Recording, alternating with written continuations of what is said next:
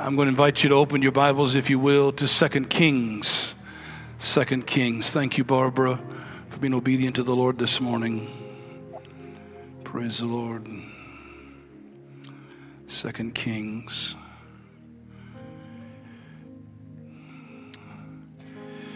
Chapter 2. Tomorrow night, don't forget tomorrow night at 6:30. I look for everybody to be here for Monday night at the gate. Tomorrow night is going to be a powerful night. It's a time for us to just worship, to flow, to see what God says to us. And I have a, a short exhortation that the Lord put in my heart I'm supposed to share tomorrow night about the roar that's going to be in this house. So I encourage you to be here to help me roar. I mean, you know, the, the righteous are bold as a lion. That's what the Bible declares. The righteous are bold as a lion. This is not a day for us to be timid. Amen? Hallelujah. Last week, we began to talk about a principle in this series of messages that dealt with this, this reality that potential can never be revealed until process is embraced. Potential can never be revealed until process is embraced. Let me just say something about what we believe as the leadership of the Gate Church. We believe that it's very important that we as a congregation not just have a weekend experience where people come and get blessed but that we actually take people on a journey to build things into their life to help them become people who can live boldly no matter what the place is in the world. How many of you know sometimes it takes great boldness to live your life in an office building where everybody else around you has no feelings for God whatsoever? You have to learn how to be courageous and live boldly in those environments. Now, I'm not talking about carrying a big Bible and always speaking in Christianese. I'm talking about just not, not being timid about the fact that you believe. It takes great boldness today to be a college student and go on a secular college campus and sit in classrooms with professors who really are anti God, and you still have faith to believe in God. So, what we want to do is help people on a journey. Somebody say a journey. There's four things, I want them to put them real quickly on the screen. There's four things that we believe everybody in this room should do. This is, this is really a part, this is the journey we want everybody in the room to take. The first one is we want everybody to know God. Somebody shout, Know God. How many of you know that doesn't just mean be born again? Because there's a lot of people that got born again but really have never come to know Him in the ways that they should know Him. Jesus said, I'm the door. So if salvation is a doorway, how many of you know there has to be a bigger room? Let me try that over here. If salvation is the doorway, then there has to be a bigger room. He's inviting you into a room where you get to know God in ways like you've never known Him. There are people that still live by old wives' tales and things their auntie told them or grandma told them that are not even in the Bible. Things like God helps those who help themselves. You don't have to shout at me. I know I'm doing well. I heard it all my life cleanliness is next to godliness. No, it's not. That's not in the Bible.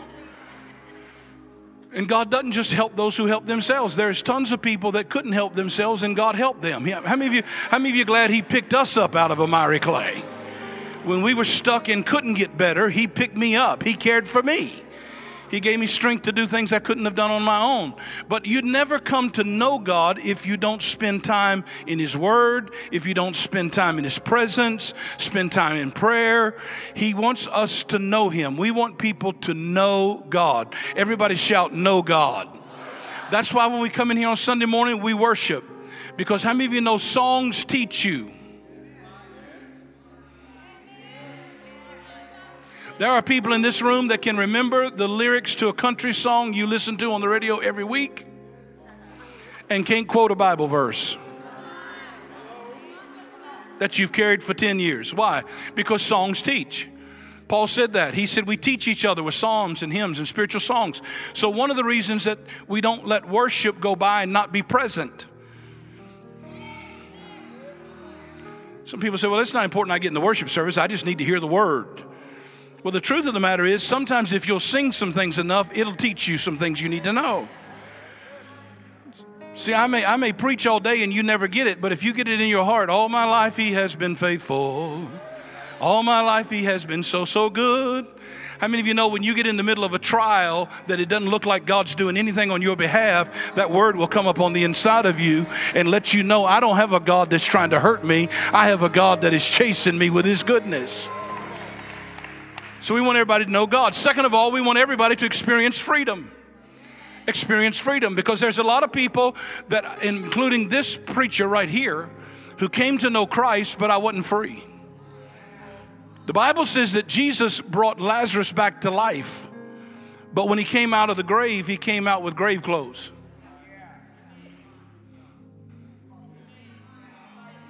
You can be brought to life in salvation and still be wrapped up in dead things. And guess what? Jesus didn't take the grave clothes off. He said, I did my part. I brought him back to life. Now you all take his grave clothes off. In other words, you create ways to get them out of the things that are binding them and into freedom. That's one of the reasons, starting in February, we did it this past fall sort of as a beta test, but in February we're going big time in letting everybody know. That's why we have classes that take place here, like healing of the heart. What is that about? That's about people that have been somehow got, got places in their hearts that are hardened. They don't even know why. They don't even know why they have attitudes they have. It's dead man's clothes. They're walking around having been born again, but they don't know why they keep experiencing death. Because they got to get those things out of their life. That's why we do LTS. Somebody help me in the room. That's why, Bobby, Bobby, stand up. Bobby, you and your wife stand up. Bobby Wallace has become a part of our house. They, they're doing a class every Wednesday night on freedom. It's got to do with life controlling problems, addiction, things that help people bound up in their minds and in their lives, in their physical lives. Thank you. Why? Because we want people to experience freedom. I don't believe you should spend your whole life having to be bound to a temper.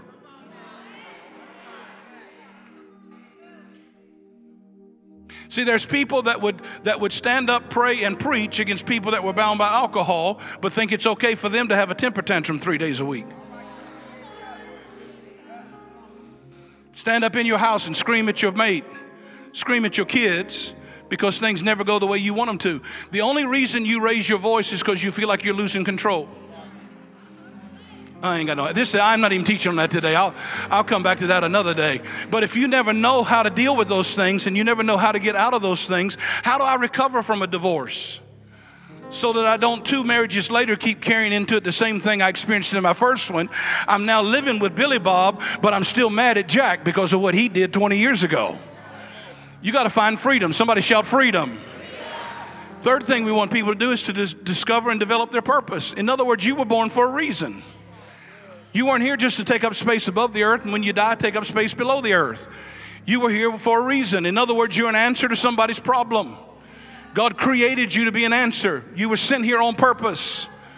Nobody's a better being you than you. So we create avenues. We've created avenues to help people discover their purpose. And the reason we do all of those things is because our desire for every person at the Gate Church is we want you to make a difference. Come on, look at your neighbor and tell them we want you to make a difference. That means we want your life to count. We want you on not just to be present on Sunday, but we want you to be active all week long in every sphere of our city. So it doesn't matter how many of you know it doesn't matter where you're at on that on that on that on that list of things.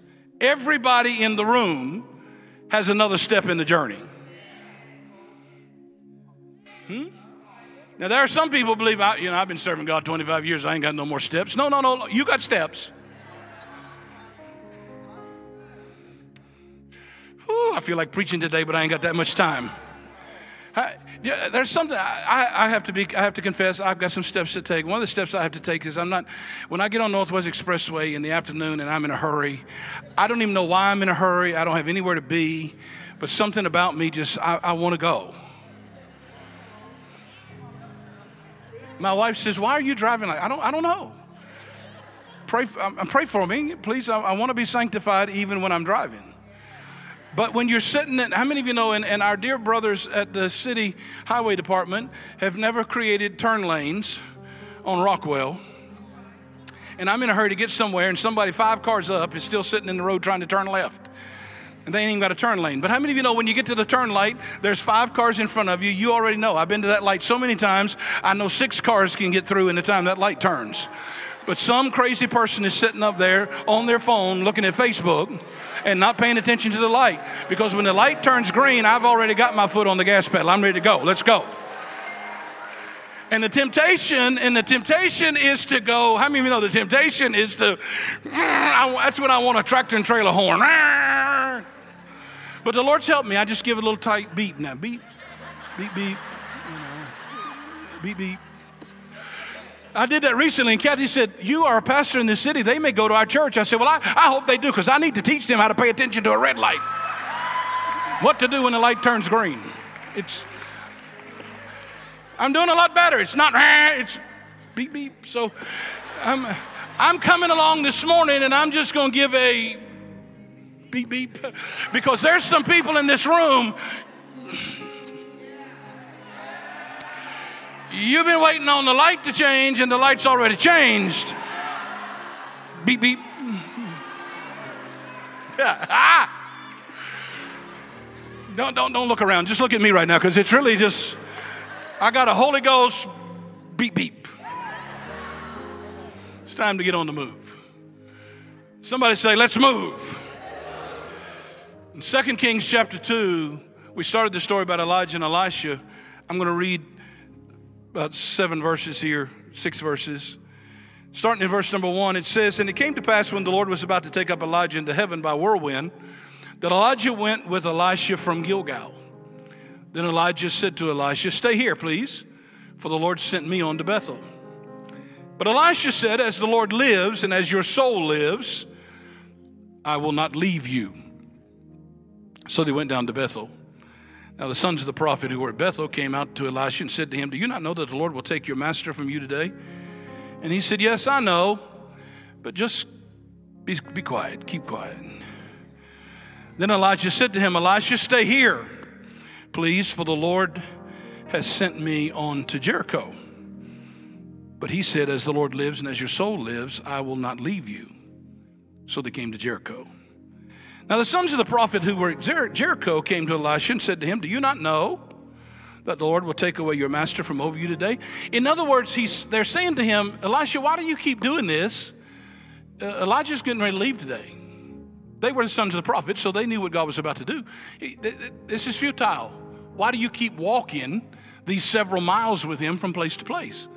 Because at the end of the day, he's going. He's not going to be here. But Elisha said back to them, Yes, I know he's getting ready to depart, but you be quiet. Quit trying to talk me out of my journey. Quit looking at me and telling me, Do you know how long you've been doing that? How many years you going to keep on doing that? Because by this time, he's been doing it 10 years. Elijah said to him, Stay here, please, for the Lord sent me on now to the Jordan. But he said, As the Lord lives, and as your soul lives, I'll not leave you. So the two of them went on. Somebody say, they went on. Beep, beep. Four places over the next several weeks, we're going to talk about all of them. Because they were not just geographical, they literally were stages or seasons that represented things in Elisha's life. He took him to Gilgal, to Bethel, to Jericho, and to the Jordan. The Bible declares in Psalms 37, verse number 23, the steps, the steps of a righteous man. See, I wish he would have said the elevator. I love push button miracles. I ain't got no help. Huh? Did y'all hear about the Amish guy that went to Chicago? He'd never been in a hotel, never been in, never seen an elevator, never seen anything. He went there and there was this big gold, looked like a gold mirror. People, the mirror would open up, people would get in it, people would get out of it. He just was standing there looking at it. He's, he was an Amish guy. He'd never been there. All of a sudden, he's standing there, and This, this lady, about 75, came up, pushed a button, the door opened, she stepped into it. He just standing there looking at it. A couple minutes later, came down, the door opened up again, and a 25 year old blonde got out. He looked at his son and said, Go get your mama. well, I'm just kidding. Anyway, listen. It's amazing what an elevator can do. Anyway, listen. That's how we think our spiritual journey is. I can get in this service, push this button, and all of a sudden I'm going to get off on another floor and be something totally, completely different. He said, The steps of a righteous man are ordered. See, I want God to order miracles, I want God to order blessings. But God says, What I order is steps. And if you understand how to take the steps, you get to the blessing, you get to the miracle. But I order your steps. I don't order your miracle. I order your steps, and it brings you to the miracle you're praying for. I'm going to take you today to Gilgal. Everybody shout Gilgal. Gilgal. Now, what's interesting about this journey is that between all the four places he went, in Elisha's life, there is no evidence that everything that there's no evidence that in the 10 years that he spent with Elijah, that he ever experienced any miracle in those 10 years. He eventually received a double portion, but nothing that happened in that journey was done by supernatural miracles. It was all done by steps. If you want the double portion, I realize I, ain't nobody gonna wave a hanky right now, but I'm gonna keep preaching. If you want the double portion, you can't ignore the steps. Now, I realize we live in an Insta world. We have Instagram, everybody wants to have an Insta story. But how many of you found out that there's not five easy steps to a successful marriage? There's no three steps to raising great kids because everything is a process. So I want to draw your attention to a few things from this place called Gilgal. Everybody shout Gilgal. The word Gilgal means to roll away. It's also a word that's used for a round stone that rolls. It literally is a picture of things that are rolled away from you or away from the place where you are. The Bible says that Gilgal was where he rolled away the reproach of Egypt. In other words, all of the residue of your past that tries to hinder your advance in the future. How many in this room would be honest enough to admit that most of the time you don't really need a devil? What's the voices in your head talk to you enough to keep you paralyzed? Because past memories keep reminding you of what you're not. So, no matter how much the Spirit of God talks to you, you live bound by a memory. Some people are still held up over stuff that happened years ago because of the voices in their head that are the reproach. They're the contamination. They're the things that have, that have, have caused our lives to be paralyzed and we've never moved past them. We've never rolled them away and moved on.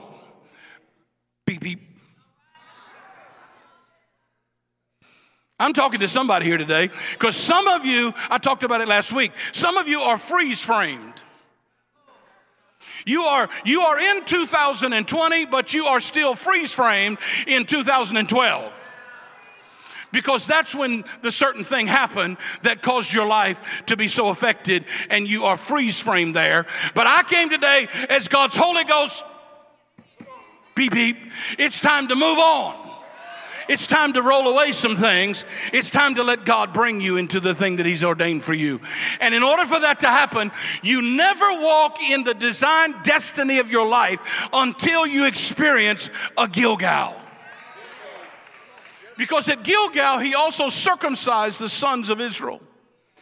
I'm not, I don't want to be graphic. I want to make sure this stays PG. Listen, but circumcision is this circumcision is the cutting away of flesh at the point where life flows.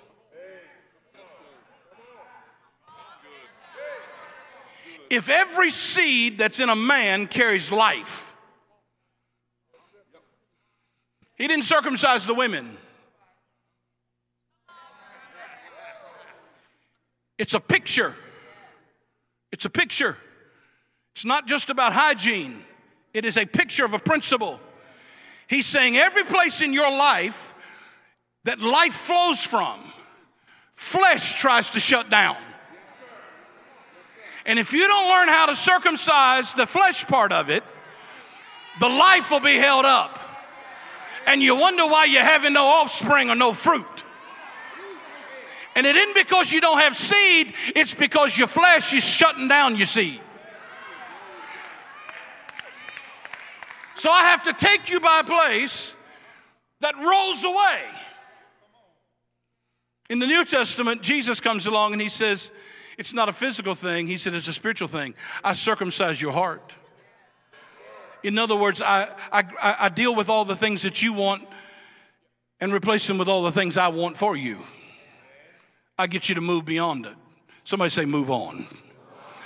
Let's talk about some things at Gilgal. First of all, you have to decide what are the things you're going to move from and move past. New Year's Eve. How many of you know New Year's Eve? There's one song that's sung every New Year's Eve. Started in 1929 with a guy named Guy Lombardo. It's been still sung until today. How many of you know what it is? Auld Lang Syne, let all acquaintance be forgot and never brought to mind. In other words, we're transitioning into a new season. This song was written years ago. It's an old Scottish song, and it was written by people who were primarily Calvinist. And because Calvinists hated Christmas and didn't want to celebrate it, they wanted to make New Year's a time they would celebrate but they knew the change in the calendar from one year to the next was a time of evaluation. So here's what they said What are you going into this new season with that you need to let be forgot and never brought to mind? What is it from last year that doesn't need to come into this year? And then what acquaintances or relationships or things have you had that you may need to go back and re-establish? in order for you to have what God intended for you to have. So, what needs to be remembered and what needs to be moved past? Write them down quickly. Here's some things we're going to have to move beyond. Beep, beep. Here's some things we're going to have to get beyond. First of all, you have to move on from old history. You're going to have to move on from some old history.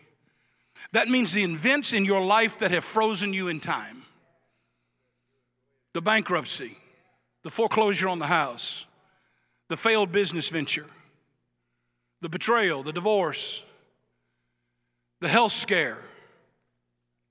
You got to get beyond your last bad church experience.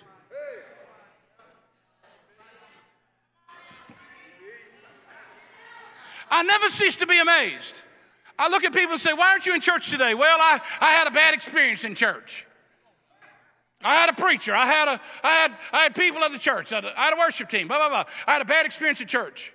So you're not going to go to church anymore because you had a bad experience. Yeah, right. Churches there, you can't trust them. They're all full of hypocrites.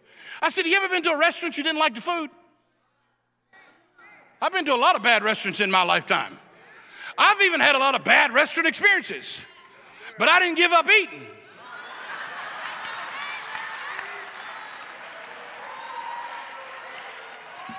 Beep, beep. It's time for you to move on from your old history. So, brother so and so did you wrong. Beep, beep. Quit sitting at a green light. It's time for you to move on. I've come to Gilgal. I'm rolling away all those bad experiences and I'm ready to move into what God ordained for me so that I can take the steps that'll bring me to my desired end. Move on. Second of all, we got to move on from bad habits and old habits. What are the old habits that God's saying to you this year? It's time for you to move on from those. Do you know there are some things that fit you when you were a new believer that don't fit you now? There's some things it was okay for you to have that attitude when you first came to Christ. But now you say you've been saved five years or 25. Paul makes an interesting statement in the love chapter in 1 Corinthians 13. He actually talks about how can I tell when I'm maturing? How do I know if I'm actually taking the steps necessary to be mature in God? Here's what he said. He said, When I was, verse number 11, when I was a child, and the word for child, there's the Greek word nepios. The word nepios is the word that was used for a child that was between two and four years old. In other words, they commonly called them a babbler. They made noise, they just didn't make any sense. He said, When I was a child, here's what I did I thought like a child, I spoke like a child, and I reasoned like a child. But when I became a man, I put away childish things. So here, let me let me let me walk through that real quickly. How do I know if I'm putting away and moving on from old habits? First all, you know in how you think. How you think. How do you know what to say yes to and no to? Because your life is going to be predicated on your yes and no's. If you say yes to everything, you'll never arrive at your destination. And if you say no to everything, you won't get there. But how do you determine what to say yes and no to? Because, see, most people have never yet come into mature thinking. They're still making their decisions based on an emotional need of the moment. Some of you can't handle, if you don't get invited to the party, you spend two weeks in depression because you have such an emotional need to be needed I'm going to preach over here. I'm not feeling no love on that side at all. You have such an emotional need to be needed that if the people don't do what you need, so that sometimes we just give ourselves to all kinds of events simply because that's how we think. And then when certain things happen in our life, rather than seeing them for what they are, we then make permanent decisions based on a temporary emotion. Somebody does something, says something, and we say things like this I'll never I'm 28, but I've already made up my mind for the rest of my life. I'll never do that again. Really? Well, maybe you just didn't know how to think about it. Maybe actually what you thought was a reversal put you in a right position.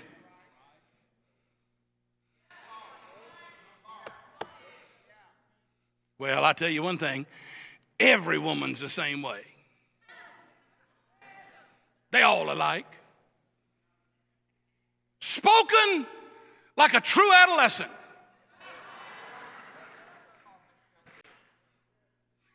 Whoa, aren't you glad you came today? Because we make all these huge thoughts based on our childishness. Every wife was not created to get you tea.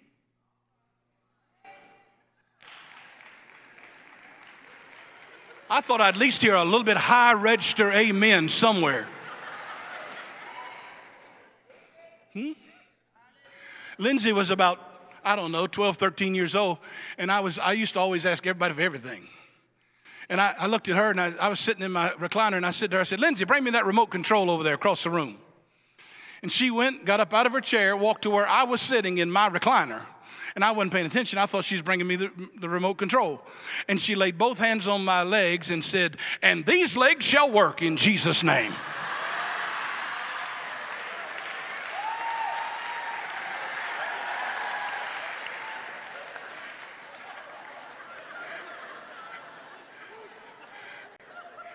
I'm not, I'm not trying to cause a rebellion in anybody's house. But I wonder what would happen when some ladies just sort of looked at their husband after they've worked all day, after they've cooked supper, and he's sitting in the recliner. Maybe they just need to say, and these legs shall work in Jesus' name. Because every woman is not created to be your servant.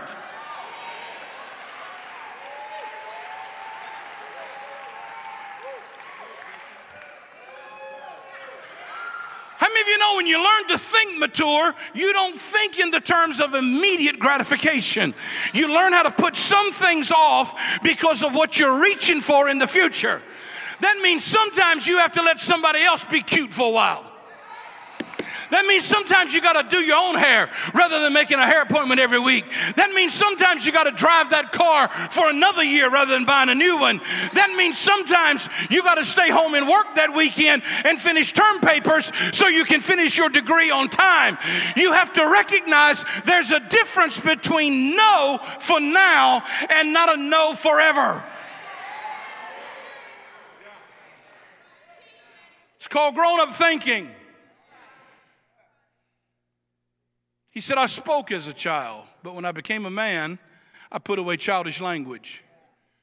That means I don't have to add a cuss word to every sentence I have. I know people that are born again, they want to give the light of Jesus, and when they get around their buds, they talk like everybody that's in the circle. What, what does all of those words add to your vocabulary? Well, I'll tell you what, that was a blankety blank ball game.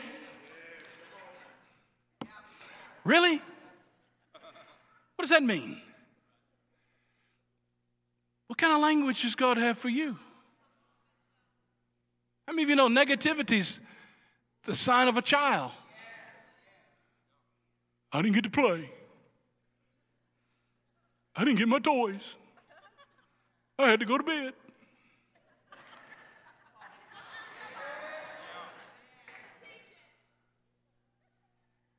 He said, I thought like a child, I spoke like a child.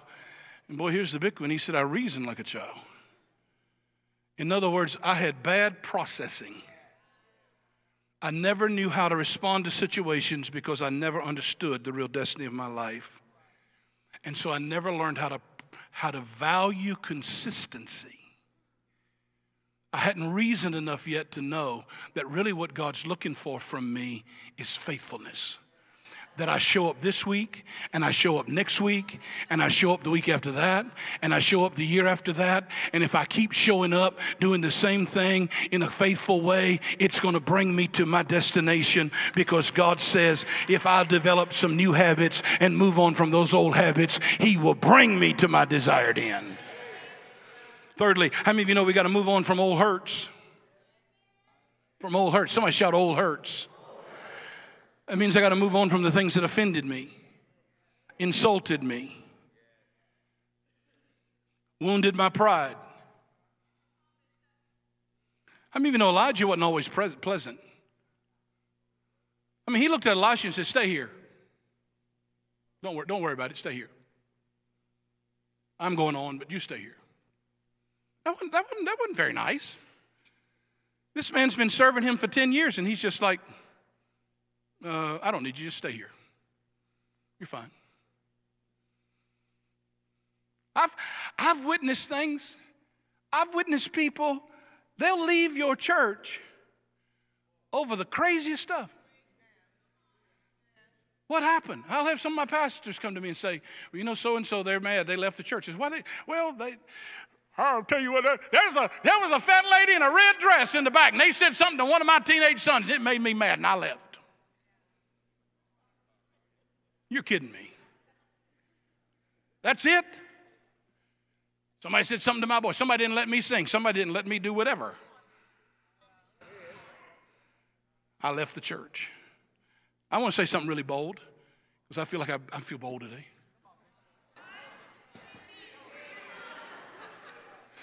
You cannot be mighty and be petty at the same time. Make up your mind. If you're going to be petty, then don't ever hope to be mighty. But if you want to be mighty, you're going to have to recognize if you're easily offended, you'll never get to a place of influence in your life.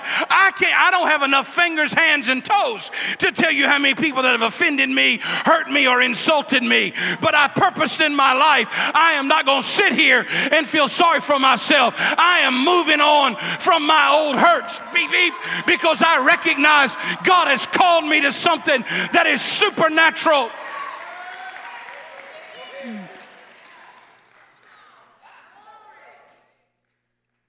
Finally, you got to move on from past from the present distractions in your life. Move on from the present distractions. Listen to me closely. The prophets of those cities were trying to convince Elijah, why don't you stay here with us? Stay here with us. Don't miss what I'm about to say. Don't, if you don't hear anything else I said today, hear this.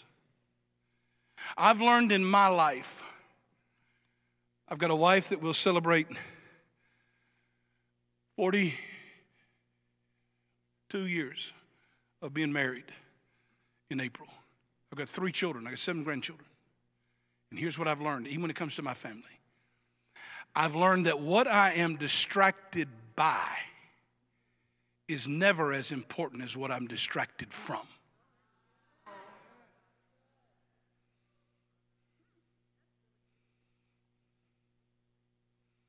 At the end of the day, when I had an opportunity to spend a day with my kids, and I chose to do a hobby,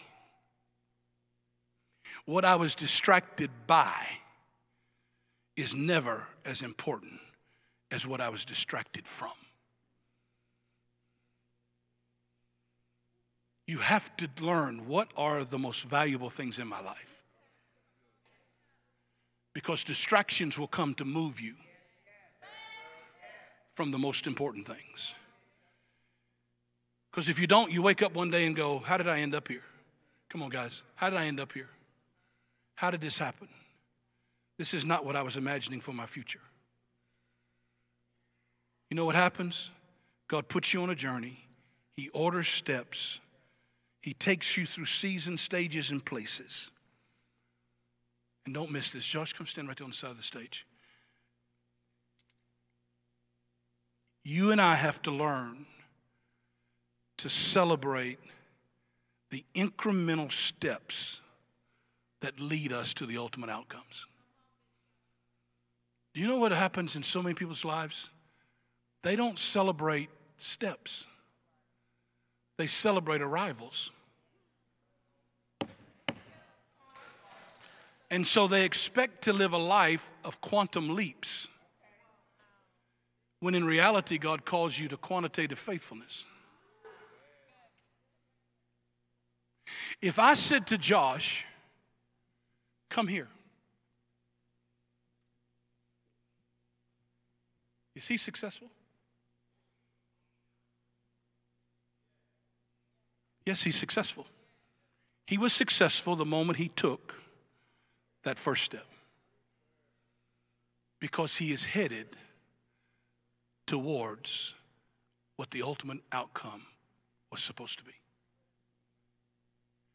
We don't celebrate those.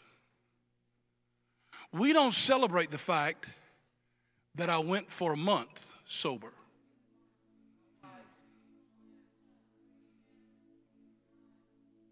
We don't celebrate that I tithe for six straight weeks because we hadn't got the mother lode of harvest yet. Am I doing okay? But we have to learn to celebrate steps.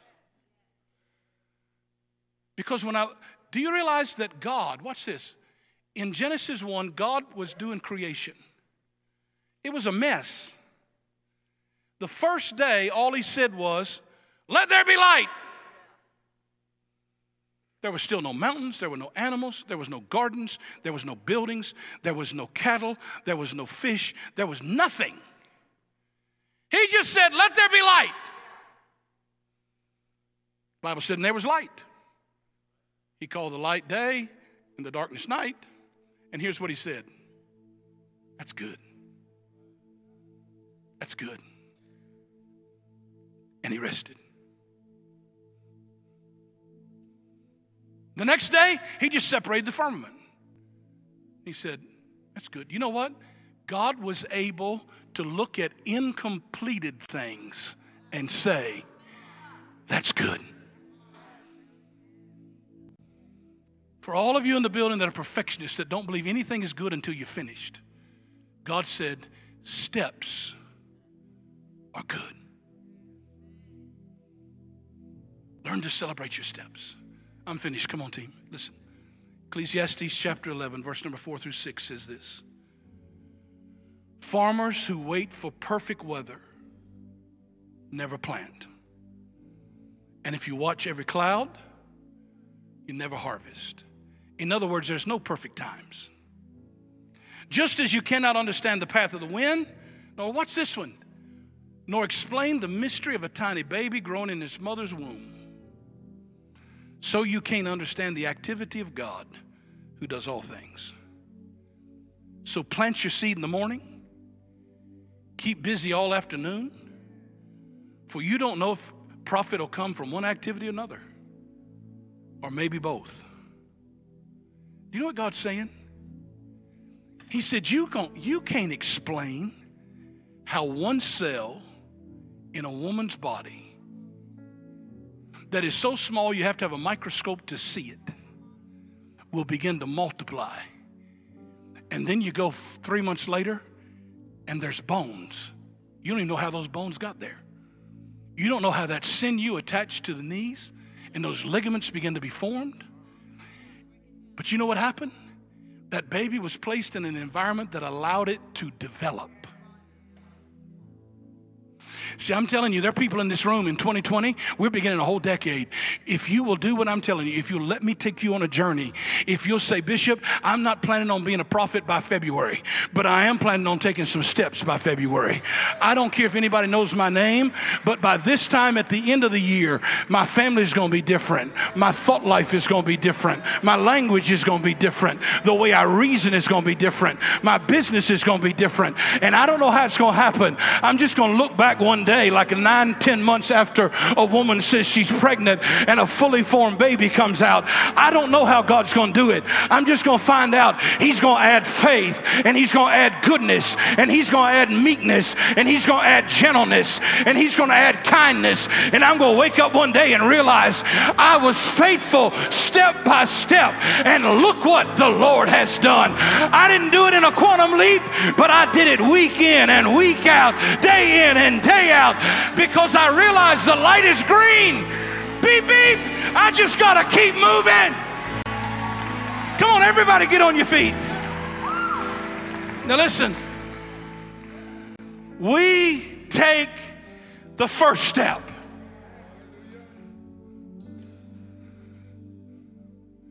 I don't know what that step is for you. The first step in your life might be moving on past somebody who insulted you. Quit letting them live rent free in your head.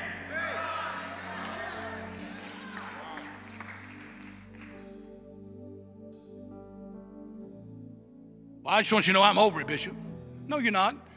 Because every time you talk, it comes up in your conversation. Every time you're presented with an opportunity, it's the thing that comes up in your mind first.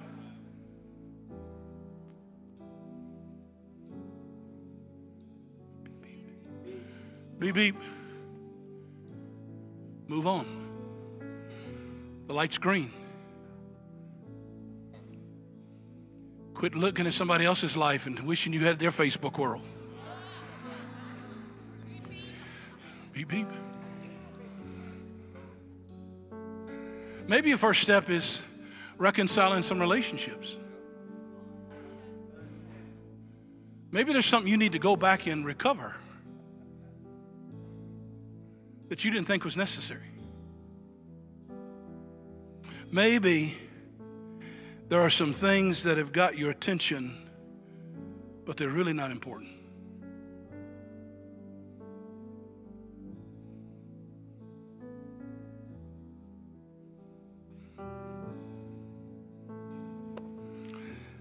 Somebody said to me one day, they looked at my library. I've got over 6,000 volumes in my library, and I've read them all. Somebody said to me, how did, how did you have time to read all those? I said, I read them while you was watching television.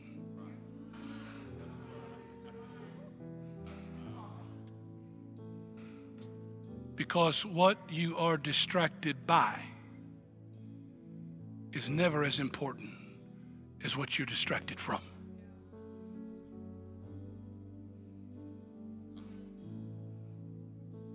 For some of you in the room today, your first step is to invite Christ to come into your life. That's the beginning. It's the beginning of the rest of your life. It starts with you saying, Jesus, I'm ready to take some steps. And my first step is towards you. Because let me tell you what he's done done. He's done already taken the first step. He chose you. Now he's just wanting to know will you choose what he's already chose for you? I'm not asking you, will you choose church? I'm asking you, will you choose Jesus? Because if you'll choose Jesus, church will find its way into your life.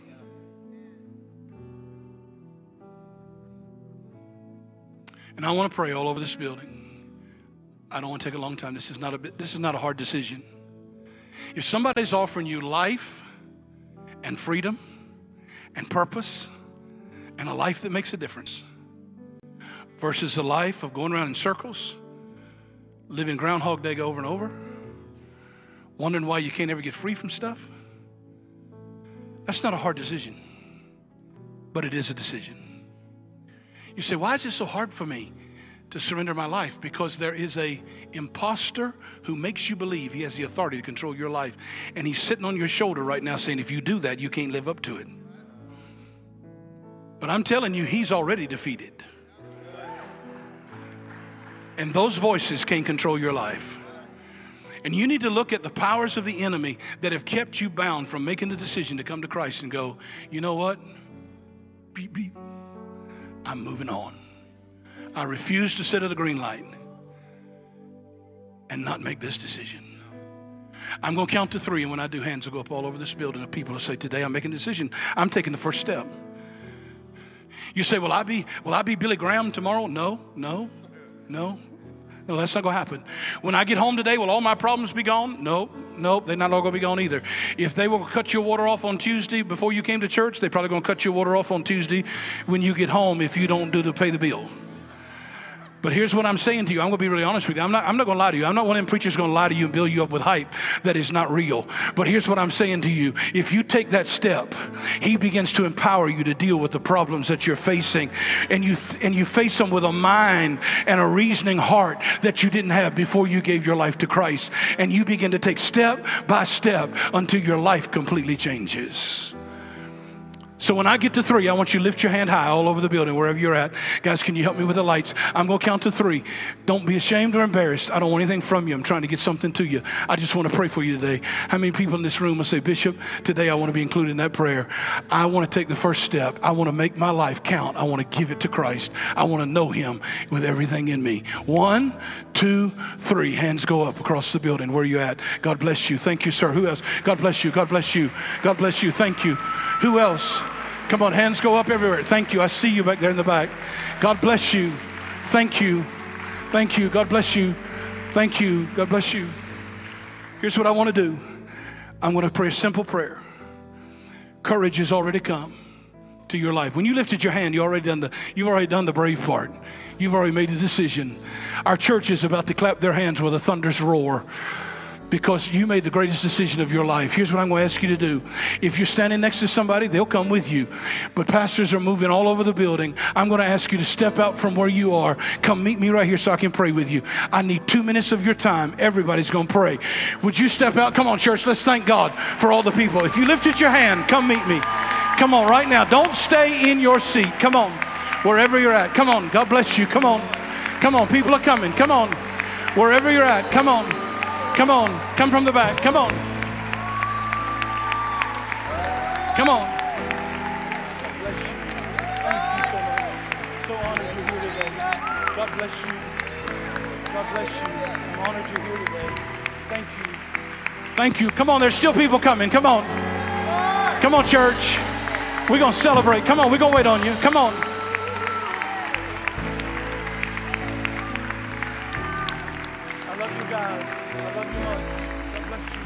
Come on, young man. Hallelujah. Come on. Come on.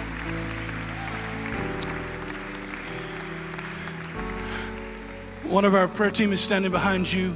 The reason they're standing there is because they're just going to agree with you. We're going to believe today is going to be the first day of the rest of your life. The step you took is going to change your life forever. We in agreement? I want you to know something. I am thrilled that you made the choice, but let me tell you who's really thrilled the one who died for you. Because today he recognizes that his blood has paid the price for everything you'll ever need. Everything. To be the woman, the man, the young man God ever intended you to be. You'll be everything he intended you to be. I'm going to lead you in a prayer. Everybody's going to pray it with us. And then I'm going to pray for you. Okay? Church, would you pray this prayer with me out loud? Say, Jesus, Jesus, I thank you today I thank you today that you took a step towards me. that you took a step towards You me. chose me. You chose me. You died for me. You died for me. And that you rose from the dead And that you rose from the dead so that I could so live. that I can live. So today, So today, I make a choice I'll make a choice to step towards you. to step towards Forgive you. me of my sin. Forgive me of my Come sin. into my heart. Come into my heart. Live in me. Live in me. I choose I today choose today to live my to life live my life through you. through you. And I thank you I thank for a new beginning. New beginning. In Jesus' name. In Jesus' name. Let me pray for you. Father, I pray for all these people standing here. I thank you today that as they've made the first step, these steps have been ordered. It doesn't matter if they are 10 or if they're 65. You have made a choice over their life, and that is that they'll be blessed, they'll be righteous, they'll be free, they'll be holy, they'll be blessed, and they're going to walk in the goodness of God. And we agree for that today in Jesus' mighty name. Come on, church, would you give the Lord a great big praise today?